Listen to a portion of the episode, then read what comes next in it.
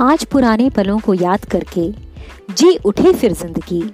स्मृति कोश से उठी महक, हल्की हल्की, सौंधी सौंधी। वो जंगल, वो बारिशें, वो हवा से बात करती तुम्हारी बाइक, जिस पर निकले तुम संग, लेकिन पहुँच गए तुम तक।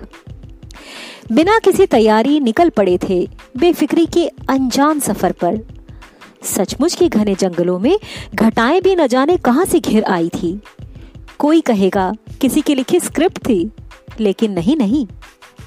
बारिश की फुहारे नहीं, बूंदों की जैसे मार थी, फागुन के महीने में सावन सी धार थी, थमते थमते, थम गई।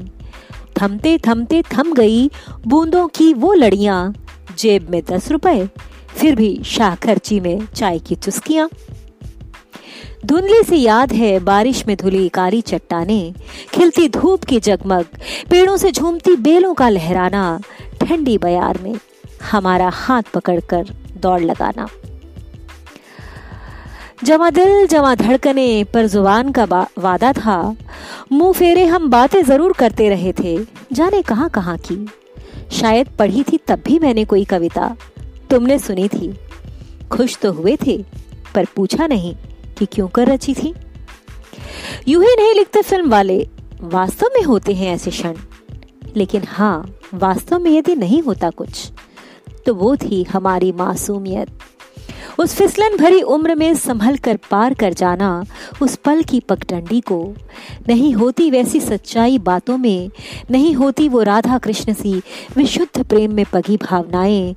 वो जंगल, वो बारिशें, उन भूरी आँखों में शरारत, फिर भी मर्यादाएँ। कहो न श्याम।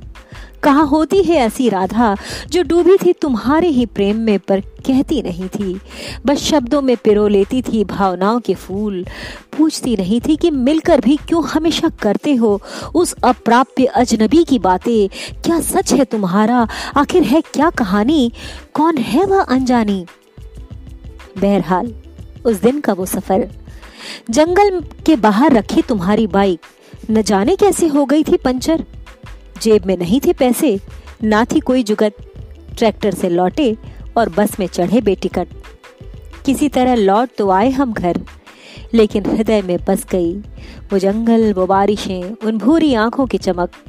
सफ़र मेरा तुम संग, नहीं, सफ़र मेरा तुम तक।